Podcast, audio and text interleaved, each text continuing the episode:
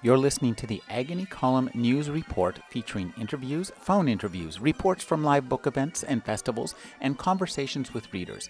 You can find additional news, interviews, book reviews, and more five days a week at the Agony Column website at trashotron.com slash agony.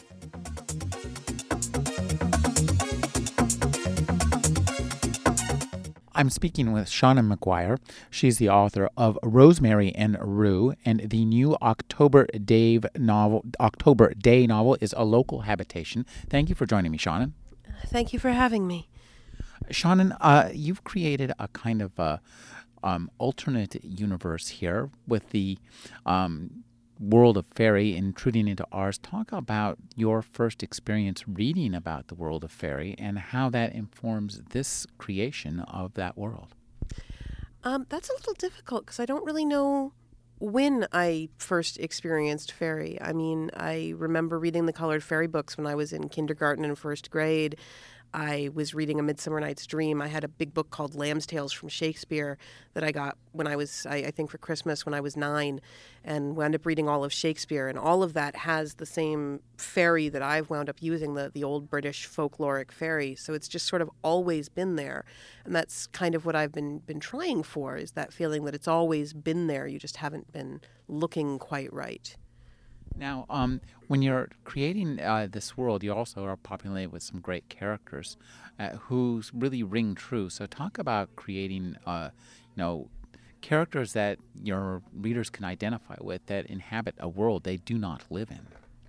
Well, I think that any world is just going to have people in it, so it's a matter of making people less than making characters. You need characters. You need the person that works in the diner or the person that runs the desk, but they have to be people.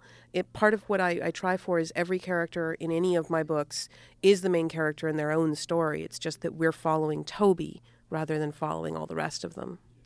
Uh, urban fantasy requires rules, and I'm wondering how you create your rules, how you keep track of your rules, and whether you uh, play with them. Well, I created my rules by sitting down and forming the unbreakables. Uh, for example, everyone in my fairy is descended from Oberon, Mab, or Titania, or some combination thereof. There, that is an unbreakable rule. Once I have my unbreakables, I can set my conditionals. Um, there's a big thing in a lot of old fairy folklore about never thank the fae. If you thank the fae, they're going to leave, they're going to mess with you, they're going to do horrible things. So in Toby's world, you never thank anyone. Thank you is, is a forbidden term, it implies fealty. Once I have all of those rules, I can start playing with them and start messing with them. People use them against each other in horrible, horrible ways. Um, and that depends on knowing what they are. I'm very rule oriented. I'm almost too rule oriented at times. I would kind of rather sit and write the Fey etiquette book than write a, a, big crash sequence. And that would be very popular with a very small subsection of the population. So I have to restrain myself a bit. Uh, you're also working in the mystery genre, and, and I, I, like the way you you um, complicate the mystery genre with the supernatural. Yeah, I had somebody write to me. Um, this was was one of the weirder pieces of fan mail I've gotten. I had someone write to me and ask if I was aware that Daw had rewritten Rosemary and Rue to insert fairies, uh, because they were apparently under the impression that this was a straight mystery novel that someone somehow decided to bring into the the fantasy realm. And this led to a bunch of us sitting around for several hours trying to figure out how the heck that book could have even worked without the magic, because it just wouldn't. Um, I keep kind of wanting to go back and for a Christmas present or something, do a novella with the team of of actual San Francisco police officers that are having to deal with the other side of these fake crimes and are just like, what the hell, man?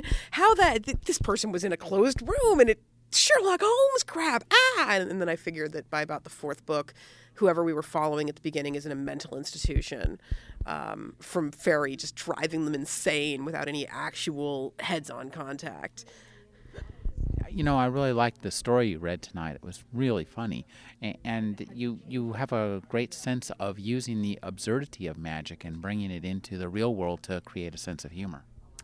I am not a good straight up comic, but I like the the absurdity of magic. I like the fact that most magic looks utterly ludicrous um, from the outside oddly, I take this from watching way too many horror movies. The, if you watch a, a, any horror movie, it's stupid. It's hysterical. You're laughing your butt off because here are these people being chased by a giant man eating carrot. But when you're there, when you're in the moment, the carrot is not that funny. It's going to eat your head. So I kind of look for the giant man eating carrot and everything. Uh, you're, you've also embarked on a series of novels, and I'm wondering how far in advance, in terms of the character arc and the plot arc, you've worked this out, or if you're just making it up as you go, and uh, where where you see this going. Well, I am currently um, I'm currently contracted through the end of book five, and I'm actually currently writing book five. I try to make sure that I am always one book from exiting the series. So if I only got to go to book six, book six could be the last one. Ideally, for me to do the character arcs the way I want to, and to time events the way I want to, it's at least nine or ten books. It's possibly longer. I know everything that's going on. Um, if anything, I know too much about what happens in book 10, so I wind up worrying in book 4 about, oh, can I let this out now? Can I can I deal with this now? And the timeline shifts around on me. But I actually have a complete story. I have an ending. I know where everything wraps up. And once it comes time to get there, I'm not going to dilly. I mean, it's when it's time to go, we'll go, but I'm hoping I can get to that point. Now, um, I'm wondering. You say you have this, but do you have it in a spreadsheet, in in a timeline, a database, or is it just written down in note cards, or is it just uh, scrolled away in uh, in your own random access memory? I have a wiki. I have my own little thumb drive wiki. It's orange, and I plug it in, and it comes on, and then it's all cross referenced and, and awesome. For a long time, I had a Word document, but it turns out that if you have more than 783 hyperlinks in a Word document, they break. So that didn't work out so well for me anymore. Um, and I am very scrupulous about keeping notes. I everything is written down. Everything gets updated on a fairly regular basis to make sure that stuff stays consistent. And I know when things actually came out, as opposed to when I thought they were going to come out. Um, and that's that's been very important to saving my sanity. Is this the only series you're working on? No, I also have um, coming out a trilogy from Orbit under the name Mira Grant, and that's the Newsflesh trilogy. The first of those, Feed, came out this past April, and there's two books after that Deadline and then Blackout. Um, I have another urban fantasy series called InCryptid that I'm working on developing, and that's a lot of fun. And uh, I tell people that if, if you have a serious scale of 1 to 10 and Toby's a 7 or an 8, InCryptid's like hanging out in the 4 doing a little rumba. Um, so that makes me happy. And then I have a couple of YA projects I'm working on, so I don't sleep much. Uh, tell us a little bit about Feed. Feed is basically uh, The West Wing meets Night of the Living Dead, meets. Um, Fear and Loathing in Las Vegas, really. It is set 20 years after the zombie apocalypse. Uh, we got over that. You know, that was a bad time, but we're feeling better now. And uh, now we're dealing with the political and social ramifications of living in a world where the dead can get up and walk at any time. It's much more serious. It's, um, it's science fiction techno thriller rather than being horror necessarily. Uh, and it's published under a different name in part. I tell people it's like when disney opened touchstone so they could release r-rated movies. I, i've opened mira grant so i can release, R, r-rated stories uh, this uh, science fiction sounds like something you'd be adept at writing just because of the organization you described for for your wiki for your fantasy. Do you have the same kind of uh, wiki structure supporting it? I do. I also have more scads and scads of notes on the construction of my zombie virus than is necessarily healthy. Um, I developed a, a, very thorough correspondence with several virologists and, and folks working in the field while I was putting together my zombie apocalypse. Uh, it's far too probable. It makes people not sleep at night.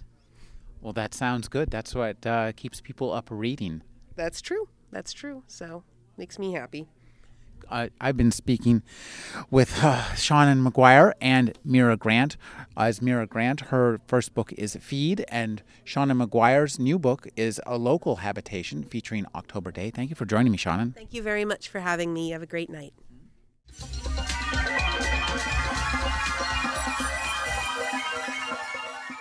You're listening to the Agony Column News Report featuring interviews, phone interviews, reports from live book events and festivals, and conversations with readers. You can find additional news, interviews, book reviews, and more five days a week at the Agony Column website at trashotron.com slash agony.